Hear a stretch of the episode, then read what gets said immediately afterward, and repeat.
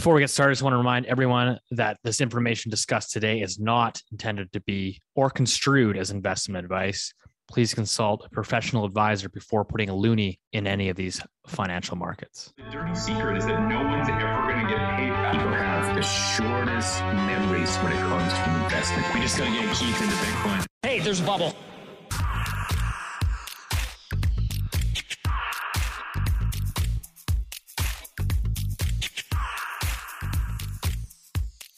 Welcome back to Loonie Hour, episode 105. As always, joined with the three amigos. You got Keith Dicker, IceCap Asset Management, in his new Patagucci sweater, and uh, Rich Diaz, Tom Brady macro. What's going on, Rich? Not much. some I'm Raisin Bran in the corner Yeah, was, you beat me to it, you bastard. I was gonna, I was gonna move over and hide the raisin bran and bananas. You, you gotta, you gotta What's with stay the regular. bananas? Like, why do you? Have, for those who are not watching this, Rich has uh, three old darkened bananas and No, no, I don't eat I don't raisin like- bran. You, Are to- you you toss those in the raisin bread? Yeah, He's very course. regular these days, Steve. Remember That's last week we had like all the poo All right, conversation we're- on the episode. Now Rich is rotating, more. We're rotating the camera Hey, away every, from the raisin every day is a good day with two scoops of raisins. That's right. We should get them to sponsor us. Um, Somebody commented is- last week, Rich, that they said that you're like an onion. Like every week, there's another layer peeled off, and it's like, wow, he loves ants. He loves raisin bran and bananas. That's pretty Listen, awesome. You Just gotta a have a healthy cat. breakfast. It's a good way to start the day. That's all. Just that's all I gotta say about that. How are you, Keith? Uh, hey, I just had some travel. So uh, I was just out on the, the West Coast. So a couple. Uh, well, first of all, I want to say uh, the real nice gentleman uh, said hello to me on the plane ride. His name is Drew. So Drew, thanks for saying hello and, and for following uh, the podcast. That's fun. But so I went to. I was out there for some meetings and also went to the the, the football games, the 49ers and Dallas Cowboys. And the the lady sitting in the row right beneath me, like two seats over. It was Nancy and Paul Pelosi, if you can believe that. I don't believe that, but swamp. Yes, that's amazing. I know true. Like we were high fiving during the game, and she was all decked out in 49ers earrings and, and stuff like that. So, Get, uh, you any uh, stock picks from her? yeah, no, I said, hey, do you have any uh, cool stock picks? And Mm, Paul didn't like that, of course, but it was, uh, yeah, it didn't was actually real. say that. Come on. It was a real who they, they were there for about a, about half like they left at halftime i think. And uh you couldn't see the secret service That was that was my question. That was my next question. i am i imagine there were at least a dozen dudes Yeah, around that place You you know just see just you getting choked out, choked out from some guy yeah, waiting for some stupid like loonie hour co-host guy to say something like All I wanted was some stock picks. anyway that was my weekend uh hanging out with with nancy and drew yeah get it oh yeah, I do get it. I, was, Okay. I did like those books. um, did you did you have fun at the game though? They won. Yeah, yeah, yeah. It, it was a it was a great experience. If anyone has an opportunity to do that, it's it's a lot of fun. So And- it's good. and And, they Steve, how destroyed the about your Cowboys. side? What's happening? Yeah, my fo- guys. We'll give another football pick at the end of the day. Uh, They might be better than our market picks, so hang around for them if if you want to go on on that side of of life. Steve, what's happening with your airplane these days? Oh yeah, no, we're uh, just tr- traveling the world here in uh, Mallorca, Spain. Uh, I was texting you guys in the group chat. Man, I love. I'm coming around, Rich. Europe, uh, fantasy land's pretty nice over here. it's Well, nice, a- isn't it? a good story actually. I was driving up, so we rented we did a rental car, and like you know they only have like standard manual transmissions over here for the most part. So and I haven't driven one of those in a really long time. And my wife wants to go to this like village town that's like way up this mountain, and so like it's of course it's up this like super steep windy road, and like the it the lanes aren't even wide enough for two cars to like pass. And I'm like, and I'm like, I'm just like sweating, and there's bikers going up these mountains, like all these cyclists that are in the way, and it's super annoying. And you have to like wait because it's too narrow to pass. So you're going super slow, and I'm just hoping I'm like, oh my god, I'm gonna get stuck on this like hill, and then I'm like gonna stall out, and uh, I'm like panicking, and I go around this like really tight corner, and of course, is this massive like Greyhound bus barreling at me, and I was like, "There's no way the two of us are gonna pass." So I'm like, "What the hell do I do?" And I'm going so slow, and like we're literally gonna collide. And so I just like stop my car. I put it in like neutral. I just start rolling down the hill. And so this bus can go around me, and I'm like panicking, like s- swearing, and uh, It's Yeah, like that a was Bank of fun. Canada story there somewhere, right? You're going neutral, you're rolling backwards. No, oh Did- man, and then I had to like get up, yeah, and then I had to like put it back into gear and and like hope I didn't, you know, I'm on a really steep hill, right? So, um, anyways, that's These- my vacation. It hasn't been very, it's been very stressful so far. But the Say the wine's cheap, right? Wine is wine is pretty cheap. Good. The wine is pretty cheap. But um, you know, let's we'll get into the to the markets here. Um, you know, yeah, it's always a tough one to to kind of bounce around here, but we're obviously aware of what's going on in the Middle East, and you know, our thoughts and prayers go out to uh, all those impacted. And uh, you know, we're gonna try to keep this to the geopolitical side of things and the portfolio implications. And you know, we've had a lot of questions from our followers uh, over the last several days, basically just saying, okay, you know, what what does this mean? What does this mean for us? So, you know, um, just strictly from a financial perspective. Um, and so, Keith, I'm a little bit curious your opinion on it, given this is your kind of bread and butter. You know, people are saying, could this impact, you know, um, oil markets and are are more countries going to get involved here? Um yeah i'm really curious your thoughts Yeah, I, I mean, so you know, we we you know we the, the frequency of the conflicts over the Middle East it it happens a lot more than anybody would want to see or or know about. So it's always there. And then as as it's happening, the probability of it escalating further, you know, that's always discussed as well. But it, it does, you know, feel and seem like this time that that can absolutely happen. And uh, so with markets right now, if you're looking at like the immediate market reactions, so if you go back to you know be- before the start of a few days back, um, you know oil was starting to come off a little bit, equities were were getting a, a bit weak, and you know same with the currency markets, and it seemed like we're going towards that normal cyclical downturn, you know that that we've been talking about. But since then, of course, you know, oil has has rebounded. Now it's it went up as far. I think we're at ninety five, weren't we, a few days ago, Rich? Yep. For, for Yep, crude for oil. sure. Yep, And yep. this morning, this is Thursday. I know last week we threw everyone with a loop with a Wednesday recording, right? Yep. Last week. So this week it is a Thursday. Uh, but now we're back down to like 83, 84 right now. But uh, if if this does escalate, you know, investors, I think they should expect and they are expecting that the US dollar to strengthen significantly and and that's happening here this morning. But i think this morning that's for other reasons which we'll go into with with rich here in a few moments. But it, it's the probability though if it does escalate you know and other actors become involved um you know you're, you're going to see oil rally uh, dramatically. Equities will sell off. Uh, other commodity markets you know they should do okay depending on w- which ones.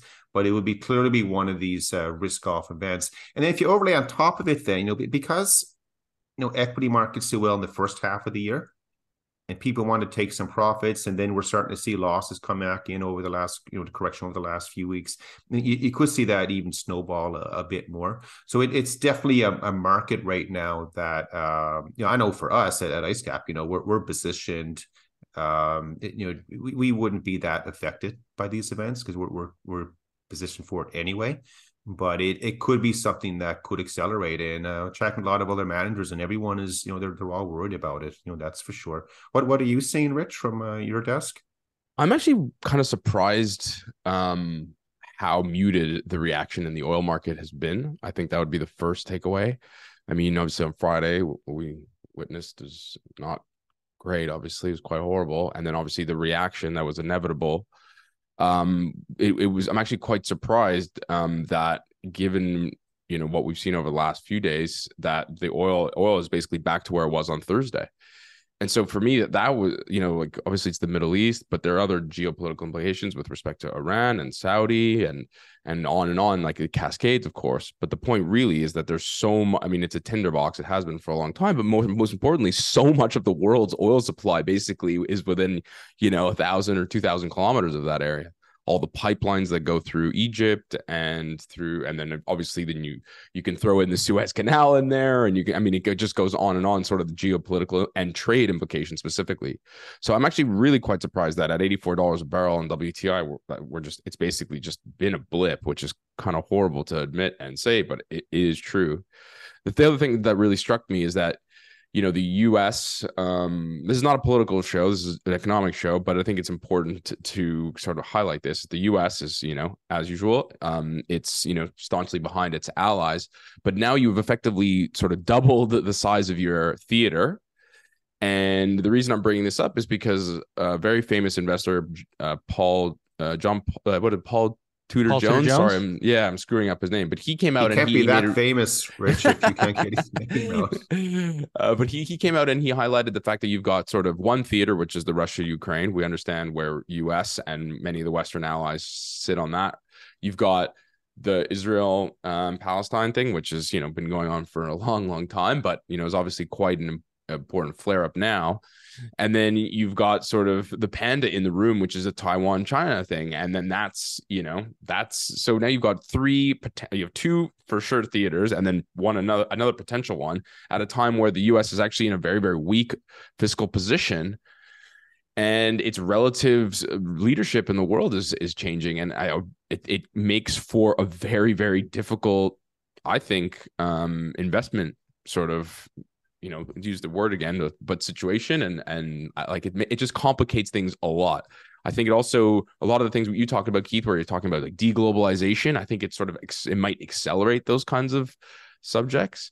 Um i also thought that and then most most cynically i'm actually really surprised that the defense company stocks basically didn't rally at all so anyway, those are sort of my three takeaways. I know it's a little bit garbled, but it's a difficult com- subject, obviously, to touch on, and and um and we're still so early. Really, we'll see what happens. I think though it also you know, it also demonstrates that with you know with, with your savings and investments, you always it's one thing to always talk about you know these fat tail events that may or may not occur, but as the probability of they of them occurring, they they do it does increase. You actually had to have positions in your portfolio that will help you out, right? So, um, and that's the world that we're, you know, I, I think, you know, those that know our IceCap view, you know, we believe that the the financial world has has shifted dramatically, albeit very slowly, but you know, it, it it's now made that transition and you have to be prepared because you know when when any country or region becomes uh, destabilize financially, it automatically spills into other other parts of our uh, of the world as well. What do you ha- what do you have there, Steve? Well, yeah, just to, to Rich's point, I was actually did see that Paul Tudor Jones interview. Um, you know, essentially that obviously the U.S. has been kind of the, um, I don't call it what you want, protector of of of the world, so to speak, is the uh, you know that's sort of the the, the pact they've enacted with their uh, you know as the world's reserve currency, but uh, and now obviously with the bond market challenging them, um, right? So for them to go out and fight all these wars, uh, or to be involved in in, the, in these wars, um, with the bond market obviously already putting pressure on them, given the uh, horrible debt situation um, in the U.S. on the on the government side, that uh, it puts the U.S. in a very precarious situation. While while it's also trying to you know tamp down inflation and obviously wars are inflationary the so. other thing i wanted to the other thing i thought was interesting was that relates sort of to uh, janet yellen's comments and i know we're jumping out around here again because you've got higher interest rates you've got a situation where a lot of that debt needs to be rolled over you've got the CPI print, which we're going to get to in a little while, and then you have Janet Yellen saying what, Steve, that that interest payments as a percent of GDP were we're we're going to be low, lower than they are now, which I think was very yeah, very so, rich. So Janet Yellen says uh, debt service costs will be one percent of GDP for the next decade. Uh, yeah, that was her comments. Do you well, have the exact? Nancy, what are they? What are they? What are they at right Pelosi, now? Steve, I asked Nancy Pelosi about that, and she she wasn't aware of that statement that was coming up, so she couldn't have trade ahead of it at this point. um, what are what are they at Rich right now? Found Rich? that funny. uh, it just it's for people who may not know. Like, so Nancy Pelosi um is a senator. uh, or is that a congressman? I always screw that up. But anyway, so she has um, basically an incredible track record trading U.S. stocks, um, and this great Twitter follow called Unusual Whales um, has basically been tracking her and every other congressman, so Senate and the House, um, or um, and what they've done, and the returns that these people have gotten over the years have been spectacular. And so, effectively, what the unusual whales is alleging is that these congressmen and women are trading on insider information. I would never make such claim, right, Keith? We don't want to get ourselves in trouble, but it's well, it's I don't know if the law has passed, but they they are not exposed to insider. yeah, they're, trading they're technically not breaking the law, which is of course ridiculous. Yeah, absolutely. But Uh, anyway, but let's go, go. back to the Janet Yellen uh, comment. Um, so she, you know, her comment was that I think over the next decade, I think it was that the amount of uh, money that the U.S. government have to spend towards servicing their debt was going to be average about one percent of GDP. I think that was the exact. Yeah. Yeah. So Rates, basically, um, if we assume the average borrowing cost of 4.75%, which is, I believe, where it's at today, uh, or sorry, which is a little bit below current weighted fun- average funding cost of the government. Uh, under the realistic picture, the interest ex- ex- the interest expense would climb to 5.6% of GDP, assuming uh, 4.75%. Um, so essentially, what they're saying is the only logical variable in the equation that can make Janet Yellen's correct is the future interest rate. To arrive at Janet Yellen's 1% figure, assuming debt grows at the rate of GDP, interest rates must must be much lower. Uh, so they'd have to basically, in a time weighted average, interest rates would have to be about 0.85% uh, to get the nation's interest expense down to 1% of GDP. Yeah, it's bogus. It's never happening. So Yeah. she's basically, I mean, essentially, she's obviously trying to, um, you know, assure investors or assure assure markets that uh, they got everything under control and that we're basically going back to a zero interest rate policy. Well, guys, but she's also like she is one of those swamp creatures that that we we That you met. hear and, and read about.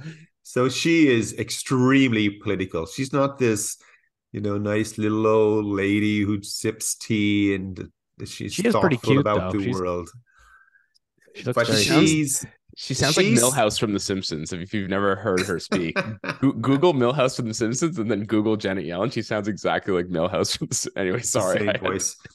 But with, but again, with her, like you know, obviously she used to be, uh, you know, she was chair of the Federal Reserve, but now she's on the political side directly. She's she's the head of Treasury, so she's the FinMin Secretary Treasurer for the Americans.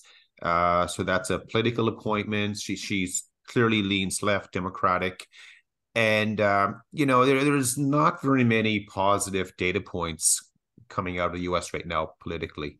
So she has to come out and say things that may help because it may help the Democrats out coming out for the uh, election in, in 24.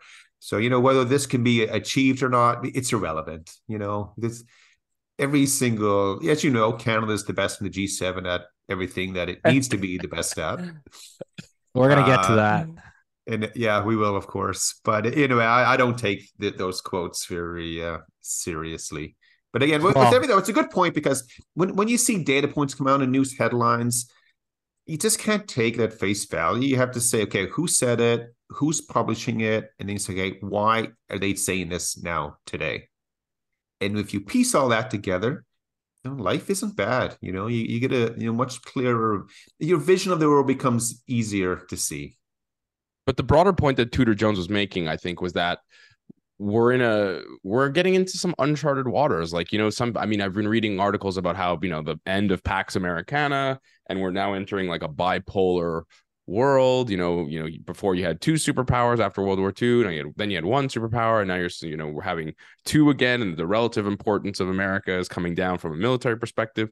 We've talked about the reserve currency aspect. That's also part of this conversation on some level um, and his you know the idea that the U.S. is getting stretched thin and does not have the help from a military standpoint or certainly an economic standpoint from the Europeans at all um, is is is interesting. Like the center of gravity of the world from an economic standpoint and a military standpoint is shifting away from America. And that's going to have a lot of implications in capital markets for interest rates, for inflation, um, yeah, it's it's a it's a fascinating, if a little bit uncertain time, I'd say. So the other Well- interesting thing about Paul Tudor Jones is that he actually has four scoops today, Rich, not just two. and that gives him the clarity to see That's the difference maker right there. It is. It's really Uh, that's what I've been doing wrong. Okay. So I also uh, eat apples. I apples I also eat regularly, if that's you know, just in case you're Well, wondering. thanks for. what do you do thanks for lunch? sharing. Like, do you go for? Is it just like a, a like a low carb kind of diet these days? no or lots sushi. I like lo- love sushi. I'm the uh, it's my um, it's my guilty pleasure. Anyways, Steve, get us back on the Sashimi rail. or or rolls? Do you do you like Uh, go the for rolls, just- the seaweed rolled things. Yeah, yeah, yeah. Yeah. Anyway, Okay, let's let's get back to it. Then. Well. Yeah, well, you know, to Janet Yellen's point, which is, uh, you know, she wants, she, she thinks she's going to get rates back down to a more tolerable level. One way that she's going to need to do that for the data to cooperate, obviously, on the inflation side. And um, so we had the latest U- US CPI print. Rich, you want to walk us through that? Oh yeah, but you have to stall while I pull, pull it up because I lost it on one of my screens here. Okay, here we go. Um, so what we talk about a lot of is expectations. Um, so today we got um, so the, so so it was basically higher than expected. So the month on month number was zero point four. Um, core was as expected zero point three, and so the year on year number, which is uh, so CPI index, but twelve month on twelve month or year on year is now three point seven, and core fell to four point one percent. So of course, um, there's this great guy who we follow on Twitter who basically said, um, you know, it was great. Um, it was basically a, the CPI was a good headline number. EG was falling, except if you remove core. And then he went on to list like 30 of the items. So basically, it's just what we've been talking about for a long time: is that inflation basically is not going down. It is sticky. Um, and that the Fed is going to have to remain hawkish. I don't know. That's my first. Uh, that's my first takeaway. Keith, did you want to just jump in there and add something while I look I look up the data? Nothing to add. You're you're right on. What else do you have there? Oh, I've got, no, oh, no, but just I will add on to that. What where Rich is correct. You know, it was the, the data suggests that uh, the Federal Reserve, you know, they may continue to hike, or you know, at its weakest thing, it, it won't be cutting rates anytime soon. So that this was a very U.S. dollar positive move this morning, and the, the dollar is just uh, ripping higher here today. Everything is getting mullered versus the dollar. I've got a few thoughts on that. Just uh, this is something because this is something that I've been kind of all over for a while. Um, obviously, coming from the housing side of things, um, we've talked about the, the differences between Canada and the U.S. on the real estate side, particularly where the rental market is going. So if you look at uh, CPI and its its recent uh, report, so it says the shelter index increased seven point two percent over the last year, accounting for over seventy percent of the total increase in all items, less food and energy. Um, but if you look at real time rent indicators in the US um, from sites like Apartment List and Zillow and whatnot, uh, Apartment List uh, has September rents dropping the most on record, um, at least since basically the depths of of the pandemic. So, you know, again, it, at the end of the day, obviously we balance this out. You know, maybe shelter starts falling further in the months ahead. Maybe oil goes back up. It's obviously very very hard um, to to project where it's going to be. Uh, but I think the reality is just sort of getting it back down from three and a half back down to that two level or 3.6 or 3.7, whatever we want to call it, is is going to be the real challenge. And then so I guess the ultimate takeaway here is that it, it's I I mean correct me if I'm wrong, but basically the market takeaway is, there's not enough here for the Fed to to necessarily hike rates further, but there's also not enough here for the Fed to say, okay, we're in the clear when you start cutting rates. exactly, exactly right, exactly right. So I think it's important. So that shelter component is just that. I mean, I'm quite proud to say that we were on this probably from the first episode um, of the Loonie Hour about that shelter component. Like it or lump it, I know it's flawed, and you, Steve, you were always right to bug me about the rent component and how it's not fair, and I get it. But the fact that it's zero point six percent, it's actually rising again um, sort of corroborating the, the price action that you're seeing on the Case Shiller price index for the 20 cities is starting to rise again. It's going to be really, really interesting. That that I think that's going to continue to prop up the number. Again, we understand the flaws in the CPI. The other thing that I wanted to, to point out, remember we used to talk a lot about used cars and trucks. which is something you also highlighted a lot. That was the other thing that fell, uh, fell in zero, uh, sorry, negative 2.5% on the on the month which i thought was um which is actually a huge drop right so if you do that 12 2.5 times 12 uh someone in the comments Well, can you have all us. these all these car companies have been like Yeah. out public slashing their price. I think Tesla's dropped their price like three times this year. Right. The other thing is, remember a couple of, oh, sorry, I just want to say a couple months ago, we talked about, a couple weeks ago, we talked about the delinquency ratios, delinquency rates, excuse me, um, for the auto loans. Um, I, I read somewhere something like, you know, the average car price in America is like 700 or $800 a month, which is just crazy. And you're seeing delinquency rates rise for that. So it's interesting to see how there's still strength in the consumer sector from personal consumption, but the delinquency rates are rising everywhere. There's like all kinds of sort of cross currents that are happening. And then then the energy piece, Keith. I don't know if you want to to jump in there. And the energy piece? What do you? what well, do you just mean? like in general. I don't know. You sleeping Sorry. again? I'm just trying to keep you on your toes, Keith. it's my nap time, guys. You, as you get older, you need a you need a nap. I, I mean, the, the final thing with me with with the inflation data. I mean, you know, most of it is as Steve. I think Steve, you said it better today. Um, it it's it, it's not bearish or it's not dovish at all. If anything, it gives the power to the Fed Right. to not not do anything. Uh, but the one, if, if anyone's looking for a reason why they may cut rates, or may, maybe they've already peaked, is if you're looking at the real average weekly earnings. Uh, last month got downgraded a little bit, which means it was it slowed, and then this number was actually a little bit of a negative number as well. So I mean, markets right now, equities are kind of flattish, you know, on, on this. They're down from pre from the pre CPI level, but you know, equities are a bit flattish, and but the currencies are, are the one this morning that, again that are really telling us, hey, the Fed is still in in the hawkish. Market. What is it like? Thirteen straight weeks of of dollar up, U.S. dollar up. It's a record, isn't it? No, that wouldn't wouldn't have been a record. I doubt that. But it's still very hot strong. Is it really a record? I mean, we've had we we went all the way to 115 last year, or yeah. no, I think it was a record in terms of the consecutive number. Oh, of okay, weeks, sorry.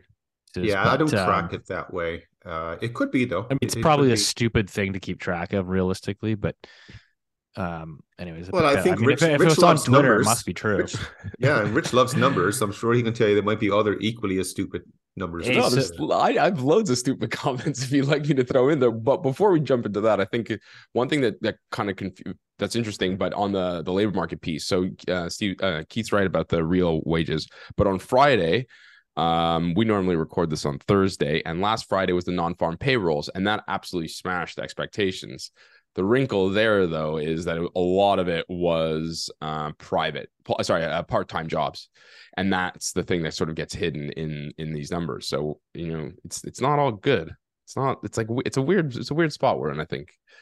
well, hey, know, it's funny. we also missed the Canadian uh, random number Oh, yeah. generator jobs Oh, I have to report. eat another. Twinkie. oh, it was a yeah, it was a big blowout. Yeah, we did we did miss that. Uh, thanks for Yeah. reminding me. Who's up got the twink there? I'm. I think I, was off. I think Rich technically Rich won.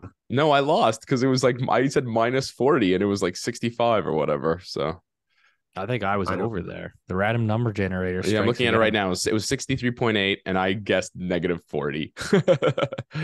So, I don't know. Something those just those numbers. I just I yeah, I don't know. I think seems- whoever eats the Twinkie is a winner in, in my book. yeah. So on that US inflation, I still I still really go back to I love this site, truflation.com. Um, so it's you know, there's people that are all like tinfoil hat, don't trust the government numbers, fair enough.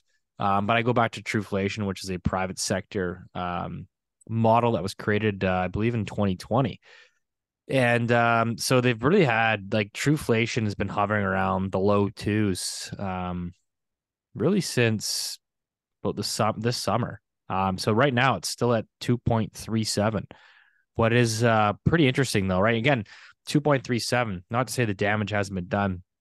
So they just they just updated their models and they now have a US inflation rate aggregated.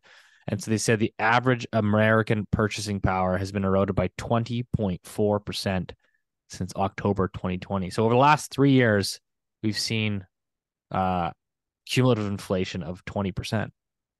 Yeah. Which I think like I think all that passed I think that all passed the smell test. I thought I thought I'd say it'd be higher than that even. I know, but so and I wonder what uh, maybe I'm think just like the Canada. typical thing, like your day to day life, like things are about twenty percent more expensive. You than think? they were three years Oh ago. no, I, I'm I'm sure I'd love to hear what people have to You say. You think it's more than that? Yeah, I think what's it's your way more than opinion? that. Yeah, I think it's a lot more than that.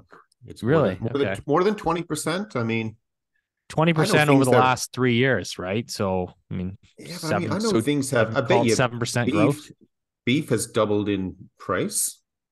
Yeah, it has. absolutely. This- the CRB indexes the for live steers has doubled in two years. There's- I see lots of like household product things have, have doubled in price, and Your Samsung TV's still getting cheaper. You eat that. Yeah. the uh, but like another way to look at inflation because you know we get sort of lulled to sleep with the percentage change all the time, and now that let's just say it comes back down to two percent, there's going to be a, a lot of uh, you know victory laps being taken place by the Bank of Canada. As well as you know, everyone's favorite G7 country, you know, that they're going to take a, a victory lap as well. Because they're saying, oh, now inflation is down to 2%. But you know, if you're good with numbers, which you know most people We- are, again, you can pull up here just the um. So it's down the U.S. It shows U.S. CPI, urban consumers, non-seasonally adjusted price basket. So it's not showing change; it's just the index itself. So it's like a stock market index for prices, and and of course it, it goes up over time. It it has to, but the level that it's inc- that it's increased over the last three years, um, you know, it's about a twenty five percent increase, but nowhere is it going to be showing that it's declined. If anything, the growth might slow, and so this, you know, 25, 30 percent increase in prices over the last three years, which, by the way, you know, I, I, I, it, it is what it is, and people, you can't say that anymore. But all the inflation we have today is completely due to the policy responses from the COVID pandemic, both the fiscal and monetary and political decisions. Those those are the decisions that have created so much suffering for our households today, and it, it's inexcusable. But this is I- where we yeah. are. So if you Well, think, think- prices, you think the you know the the scope mouthwash is going to drop back down to three bucks again, forget about it. It, it ain't happening. It ain't happening. Totally. And I think that's again, I think that's the point that I'm trying to make and and and hopefully people don't misconstrue that. Um that again, just because we get headline inflation again back down to the goal target, maybe it's six months from now, maybe it's 18 months from now. But when we eventually get back to two, uh, it's not to take away from the pain that's already uh, happened. Of course, we've touched on that many, many times, but uh So the correct thing, like to get things back to where we were, you know, be, before the, the COVID year, you know, we would I don't know the number, Rich, but it would we would need to see deflation of say five percent a year for the next three years, Yeah. Or you'd have maybe to 10%. or you'd have to see wages, real wages, i.e., wages that account for inflation, be five percent a year. Where you that scope mouthwash might still be six dollars, but you're making so much more money that it feels like it's the same. You haven't lost in purchasing power. And I'm gonna go out on a limb and say that's not gonna happen. um, It, it's impossible because if you're if if any company now has to say raise their you know, the compensation packages by five or or ten percent, Mean, you automatically have to raise prices because if not, Yeah. your profit margins come down. right. And you know, despite what a lot of governments will tell you, profit margins are they tell you it's not important. You know, with they, they are incredibly important. And if if you're not making enough money then to reinvest into uh, your business, you know, you end up going under at the end of the day. So I don't know. I you know we- we're never going to go back to those you know 2019 and earlier years with, with prices, unless we get the mighty depression or recession coming up, the hard landing. Creating visual content is an essential part of what I do, but the creative process hasn't always been easy. That is, until we discovered Canva. The Loonie Hour uses Canva to create images for our podcast, thumbnails, and signage for our live events. Designing custom artwork using Canva is so easy, even the boomer can do it. Canva for Teams is a design platform that makes it easy for anyone to create stunning content in any format, from social media posts to videos, presentations, and websites. Ever since I found Canva for Teams, it's been easy easy to collaborate and design with the team, which makes the whole process so much more creative and fun. We've also used Canva to collab with our marketing team around the world to design cover art for our podcast. It's super easy to drag and drop logos and create professional looking content using Canva for Teams. Design and collaborate with Canva for Teams. Right now, you can get a free 45 day extended trial when you go to canva.me slash looniehour. That's canva.me slash looniehour for a free 45 day extended trial. Canva.me slash looniehour. Well, there's a lot of people cheering for uh, depression on Twitter. It's uh, it's a bit gloomy out there sometimes. Careful for careful what you wish for, is what I would say to those people. Um, you know, speaking of uh, if you know, funny reports. Um, there was a report this week from the IMF, the International Monetary Fund, which is essentially the central banks of central banks. No, that's the BIS. What the hell is the IMF then? It's not the same thing. I know about the BIS. Well, They're they're, re- the they're related and they work together, and I'm sure they have the same political views. And they both they both wanted us to eat bugs and have central bank digital currencies. The central banks, the BIS is literally the Bank of International Settlements, and that's the central bank, central bank, and they more like a regulatory body, and they do a lot of calc. The IMF is a funding body, so they fund stuff outright. But anyway, it doesn't. Right, So so when- going, sorry. Yeah. When these countries are essentially in need of a bailout, the IMF Right. effectively comes in um, With their so the I- claws, though, with their claws. Don't forget the claws. We'll give you the well, money. you people gotta- might know as well. So the, when when after World War II, uh, they created the IMF, and it was agreed that the Europeans would head that group. But they also created the World Bank, and that the Americans would always control that. So the World Bank was created. Basically, it was, a, it was an American uh, investment feeder fund, you know, to rebuild Europe effectively. So then over the years, the leader of the IMF, I, I think it's always been a European. I don't Yeah. think it's ever not been. And uh, the World Bank, it, it is controlled. The BIS, I know people say it's the central bank, central banks. It's really, they just they just calculate the data from the central banks. It's like they're great never, the data, IMF though. is a more they're never going to IMF is a tell Bank of Canada what to do because that's what other people will, will do. but keep going, Steve. Sorry. Yeah, so well, the IMF, just you know, for those keeping score of uh, if you know the swamps are connected. Um, Christine Lagarde, who's now head of the ECB, was previously the head of the IMF, so there is definitely a connection there. Um, so they put out you know a bunch of forecasts, and um, so they put out a forecast for World Economic Outlook um, for 2024, and they've said that Canada is slated to have the highest uh, GDP growth in the G7. Um, so Canada Over what time frame? for for all of 2024. So the projection is for next year. Uh, Canada will have the largest growth rate at 1.6 percent. Yeah, 1.6 percent. Yeah, what's the lowest? Who, who's Japan? I guess is the lowest. Is it? Uh, well, I can try to pull it up for you here if I can. Or Italy? I- It is. Well, the UK is not looking too good, Rich. 0.6. It looks like What's- yeah, no, they got they got the uh yeah, they got the UK 0.6. Uh, what's absolutely hilarious about that 1.6 number is our population growth is really, really high. So what they're essentially saying is we're all gonna get worse off. But that's not that was not What's the population Steve. growth again? Would have grown at 2.7 last year.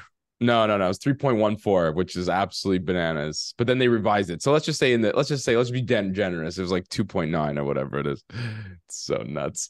anyway, but how yeah. many bananas do you have on your desk? Is it two or three? seven. so One that's free- the uh that's the projection from the IMF.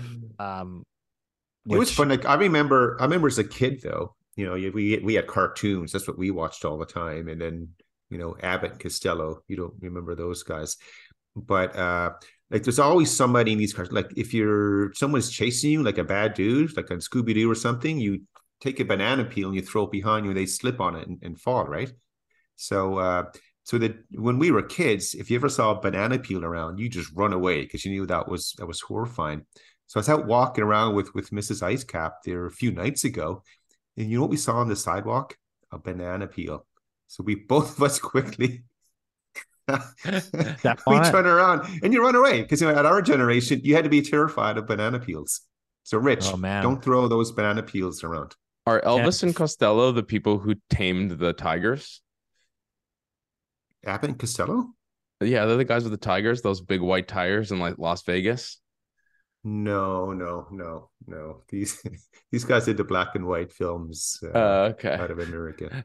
They're- if you guys really were funny. Keith, if you were to uh, make some projections, who, in your opinion, this is the ice cap opinion, strongest growth next year.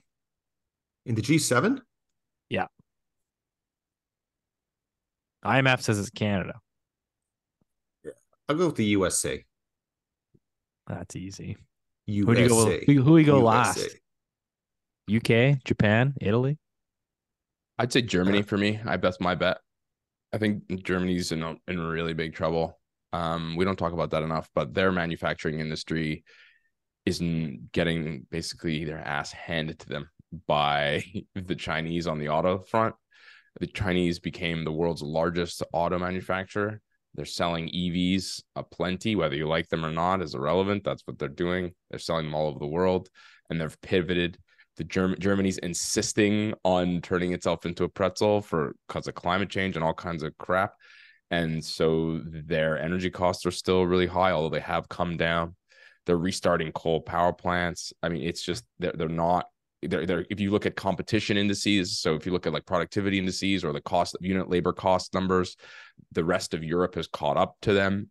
So they're no they're not as productive. Um, they're not generating the amount uh they're not like they're just in trouble sort of like in different segments and for different reasons and it's not clear that they have the leadership sort of to you know to tell people hard truths about their energy policy um to the So point if- where i think i just yeah if, if sorry, they're more exposed to you know global trade as Right. opposed to domestic, I, I think the Americans have a stronger local economy, regardless of where they're getting money to spend. You know, everyone is spending their credit cards and, and stuff. But Rich's point is is fair with with the Germans. But at the end of the day, though, it, it doesn't really matter. I mean, you don't use an economic forecast to you know, to forecast the stock market as an No. example. Yeah, you have to sort of say how everything is going to move and, and shake out. But it, So even if is- you know, go ahead. Well, no, I mean, I find it just interesting, right? I mean, this is always the tough thing with like markets and economies, and like, these aren't like these are very complex machines, which is like, you know, I, I mean, I'm curious, like, how much, how many PhD economists the IMF has on staff, and like, this is this is the report they come up, and I sit here in Canada and go, really, like, Canada is the number one. I don't know if anyone's like watching the Canada in the G7 has the highest levels of household indebtedness in the G7, so you know they're most susceptible to obviously to to interest rates you know going up and staying up and so you know it's like well are they factoring that in? I mean i'll take a interesting stat here for you. Just on you know we've talked about the mortgage renewal in canada. Uh, so 2024 and 2025 are the largest uh, mortgage renewal years for this country. Uh, and so until August of 2024, uh, on average, each month, 1% of, of all mortgages in Canada will be renewed. Uh, so there's 7 million, there's about 7 million mortgages in Canada. 1% of those per month will be renewed.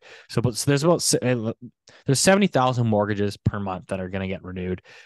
Uh, and again, if you took a mortgage out, you know, in 2019 and you're renewing in 2024, you're going to be seeing a minimum of a doubling of your mortgage rate, assuming rates stand. And then from August 2024 to July of 2025, you're going to see about 105, 105,000 mortgages a month getting renewed.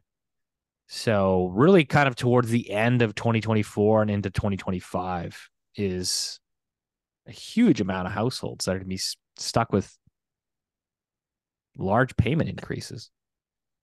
I mean, the, so the challenge with all of these forecasts, whether it's the IMF or a central bank or even, you know, Wall Street and, and Bay Street, they, they never ever forecast a fat tail event or a recession. Like, for example, the last four recessions in the US, the consensus uh, economic forecast has always been positive. Like they, they, they never expect these things to happen.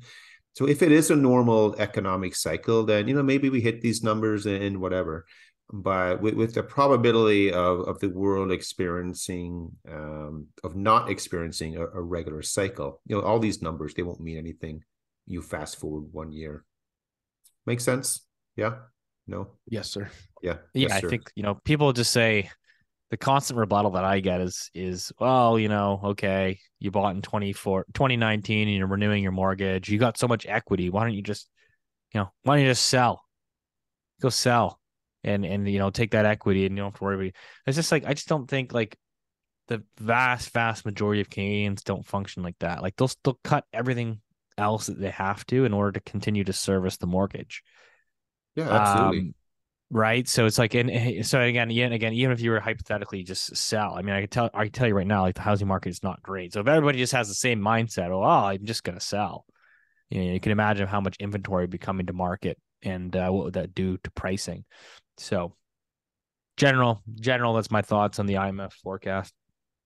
I think yeah, just for just for people in my world, I think the IMF forecasts are basically bogus. Um, they do projections that are five years out, ten years out, and I don't think not. I've never really met anybody in my space that takes them seriously. What they are very very good at is calculating sort of the boring stuff. Um, that's just less I don't know, less contentious, and that takes sort of I don't know how do I say this less less hope, uh, you know, as Keys always says, a strategy. So things like current account balance, exports, trade, they do um, nominal effective exchange rates, so trade weighted exchange rates. They do really good productivity calculations. They do um, they do really great debt stuff they you know they do budget balances they do net primary net budget balances so excluding interest payment i mean there's a litany of things that they're very very good at and that people in my world take very very seriously the forecasts are not one of them i think it's important that we discuss it so that people understand um and you know there are smart people, but what that's I mean that and that's what the BIS is so powerful for. So the BIS will do the similar things. They'll do cross um, currency and cross country claims. So the BIS aggregates sort of, uh, let's say, all the banks in Canada, how much exposure they have to the US, or how much exposure do they have to Europe, or how much all the banks in Germany have exposure to, you know, uh, Portugal, Italy, Greece and Spain or whatever. You know, they're it's really horrible. They're called the pigs. So they used to call the pigs until everybody got too sensitive to make good acronyms. But so those are the that's where these kind of organizations are really powerful and useful. World Bank data has great stuff on energy, on coal consumption and how it's not going down and those kinds so that but as far as the forecasts and where they think, you know, like energy is going to go in 5 years, I mean those largely are ignored by people in my industry.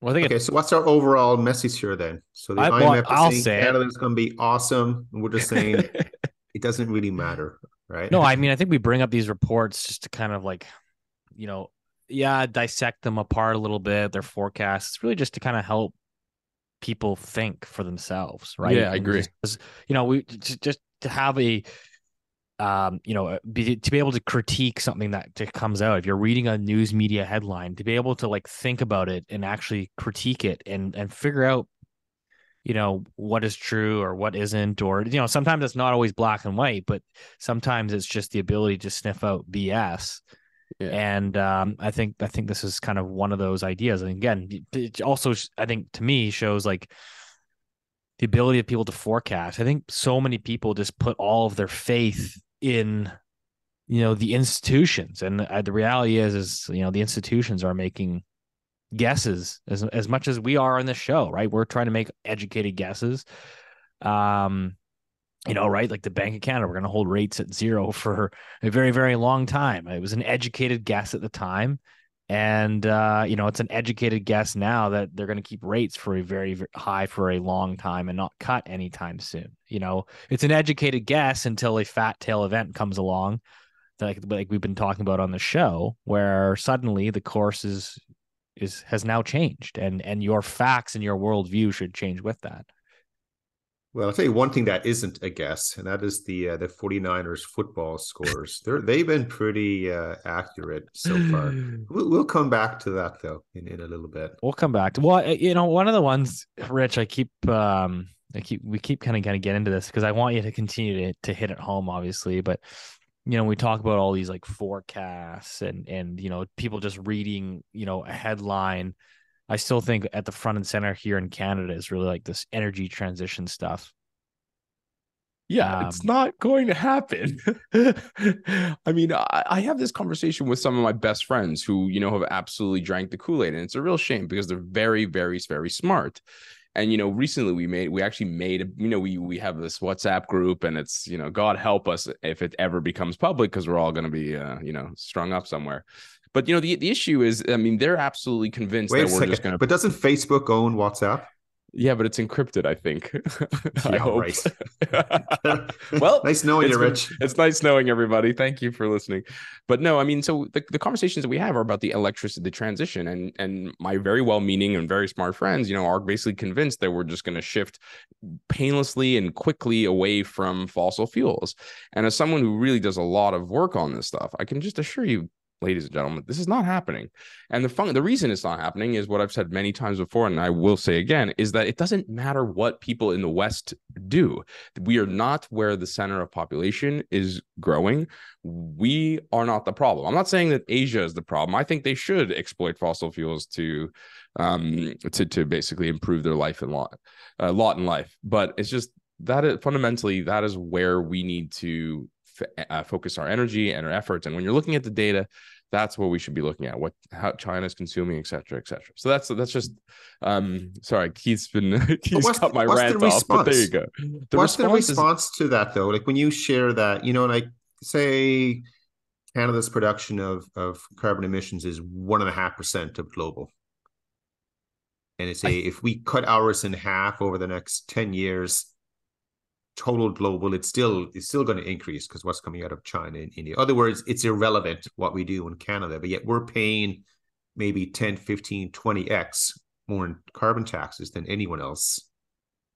So, yeah, I think I I mean my views on nuclear power are very clear. My views on natural gas are very clear. I think what's the dangerous thing that we have is a situation where people it's like, you know, it's it's turkeys voting for Christmas, right? You have a situation where you think you're doing a good thing, but really what you're doing is you're effectively hurting the working class people in this country. What we need to do is increase our productivity growth. That is the only way that you, and and separate our GDP from emissions, which by the way is already happening. It was happening before the carbon tax was implemented. Uh, you know, and so you need to be able to grow your economy in such a way that it's not affected by emissions or fossil fuels. That is happening. Um, how do what, what I meant was what- what how do your friends react when you tell them? Like what, what's because they, They rep, in my mind they they represent the test group. Yeah, they do, and I think that their their the, the argument I always get pushback is that oh, battery storage, battery storage, and you know, and it's efficiency and it's cheap, and and I think that that sort of you're basically basing entire policy framework on a hope and a prayer, and I think that's a very dangerous way to you know run your country. Um and i think it's it's not necessarily clear that that's a good alloc- uh, allocation of capital. And that's what i try to do. My that's my my job basically is to try to be as to be an efficient allocator of capital. And it's not clear that you know when we have alternatives that are provable that we just consistently ignore those in favor of something that just feels right because it makes us it sounds nice instead of doing the things that we know work. So maybe instead of having a carbon tax here's a suggestion for people to discuss and you know any policymakers on the line here. You make it at the end of the year it can be a a, a taxable no uh, some kind of a donation to the climate fund. So if you believe strongly in this and you think you're going to affect the world with change then you know if you're estimated to pay two grand a year in the carbon taxes then hey pay a thousand bucks if you want or two thousand or ten thousand and let's see you know who's really supporting it then at year end. And I, I think first you start with politicians you want to see what they're contributing. That's my point there i, I one of these uh, episodes coming up soon i'm going to bring the canadian tax act here online so people can actually see it. I don't know if people have ever seen it before but go to your library to get it or buy it online and and this thing is a thumper you know, if if you're driving a pickup truck in, in the wintertime, you know, you got to load up, you know, put weight in the back to, to keep you steady. Steve Yeah. doesn't know that living in, in Vancouver, of course, but everywhere else around the country, you need to do that. Just put a couple uh, income tax, Canadian income tax books back there and you'll see it. It's a different Yeah. system, guys. It's just not If you're not Keith, one- happy with it, then just change it. Right? Keith, there's one one last thing on the just like the amount of money that we've given to rich people basically to make marginal changes in their lives. If we had allocated that to building hydroelectric dams and nuclear power plants, you know, or pipelines for natural gas, like those three things, they don't they're not sexy. You know, you, you don't win plaudits at you know from the World Bank, but they're effective. They're effective at doing what the stated goal is. And so to but the problem is they're just not fun and they're not sexy. And you can't hug a polar bear and put a badge on your car because they're boring. And I think that so many of the answers and the way we're going to solve this problem, if you think it is a really big problem, are boring answers that are not going to get you clicks and likes and follows. Anyways, that's Steve. my So Rich, we Rich, we've Would talked you, a lot would you about vote for him? I vote for him, man. Would you? You're in. Rich, we've talked a mm-hmm. lot about that Doomberg guy, but he wrote a really good piece on this, which is like he, he basically asked the question, you know, is the stated goal for let's say, you know, if someone's very like concerned about climate change, right? Is the stated goal to stop burning fossil fuels or is the stated goal to lower emissions? So he just asked a very simple question, like is it is are you against burning fossil fuels or are you against emissions. And basically, what he's saying now, he's saying, you know, there's this um, great, you know, obviously they got carbon capture technology coming out and getting better and better. They now actually have technologies that are in place that are they're coming down the pipe to actually pull like carbon out of the air.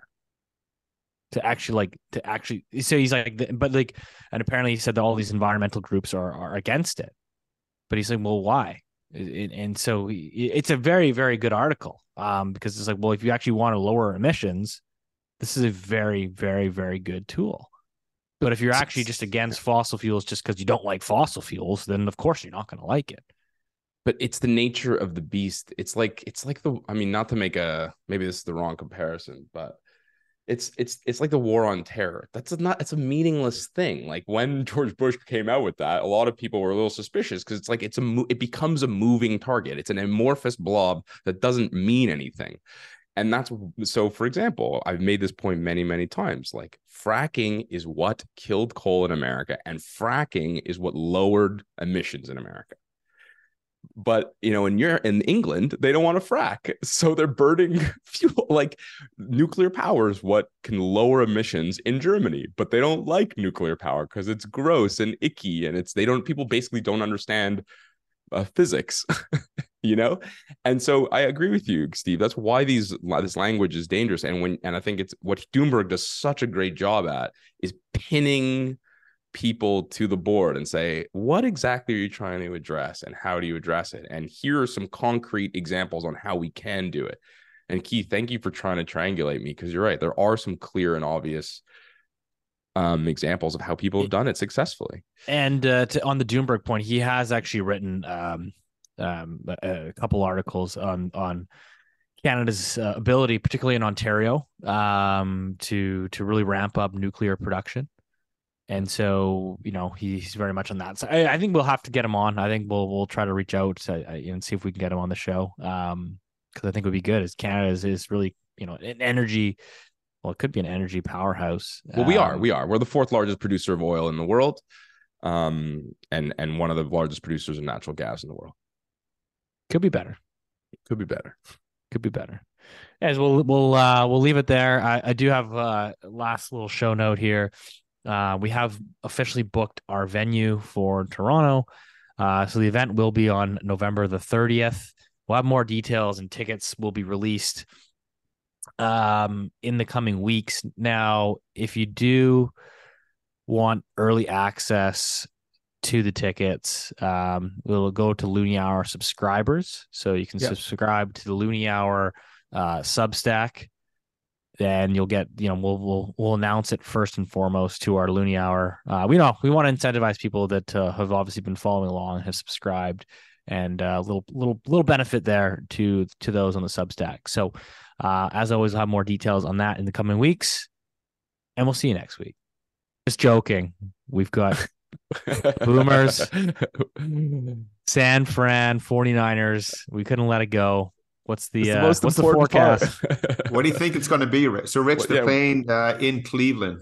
against the Browns on Sunday afternoon. Are you giving me a chance to jump in? Yeah, I'll give you a chance. I'll give you a chance. Okay, so my forecast for the football game is a, should be taken as seriously as the IMF forecast for GDP growth. Um. uh, oh, do I say the number? I think. Uh. I think San Francisco is going to lose. How about that? okay. So for everyone else, you, you take the opposite of that. This uh, Cleveland has the number one defense as of right now in the league. Uh, their offense is not doing very well. So the, the first half, you know, San Francisco they, they they should grind out maybe 17 to 20, and then it becomes very one-sided in the second half. So final score, I, I have the 49ers at 40 and the Cleveland Browns at six. So there you go. Blowout. All right. Another blowout, 40 to 6. All right. now and you can end the show, Rick. That's right. now we can officially end the show. As always, thanks, guys, and we'll see you next week.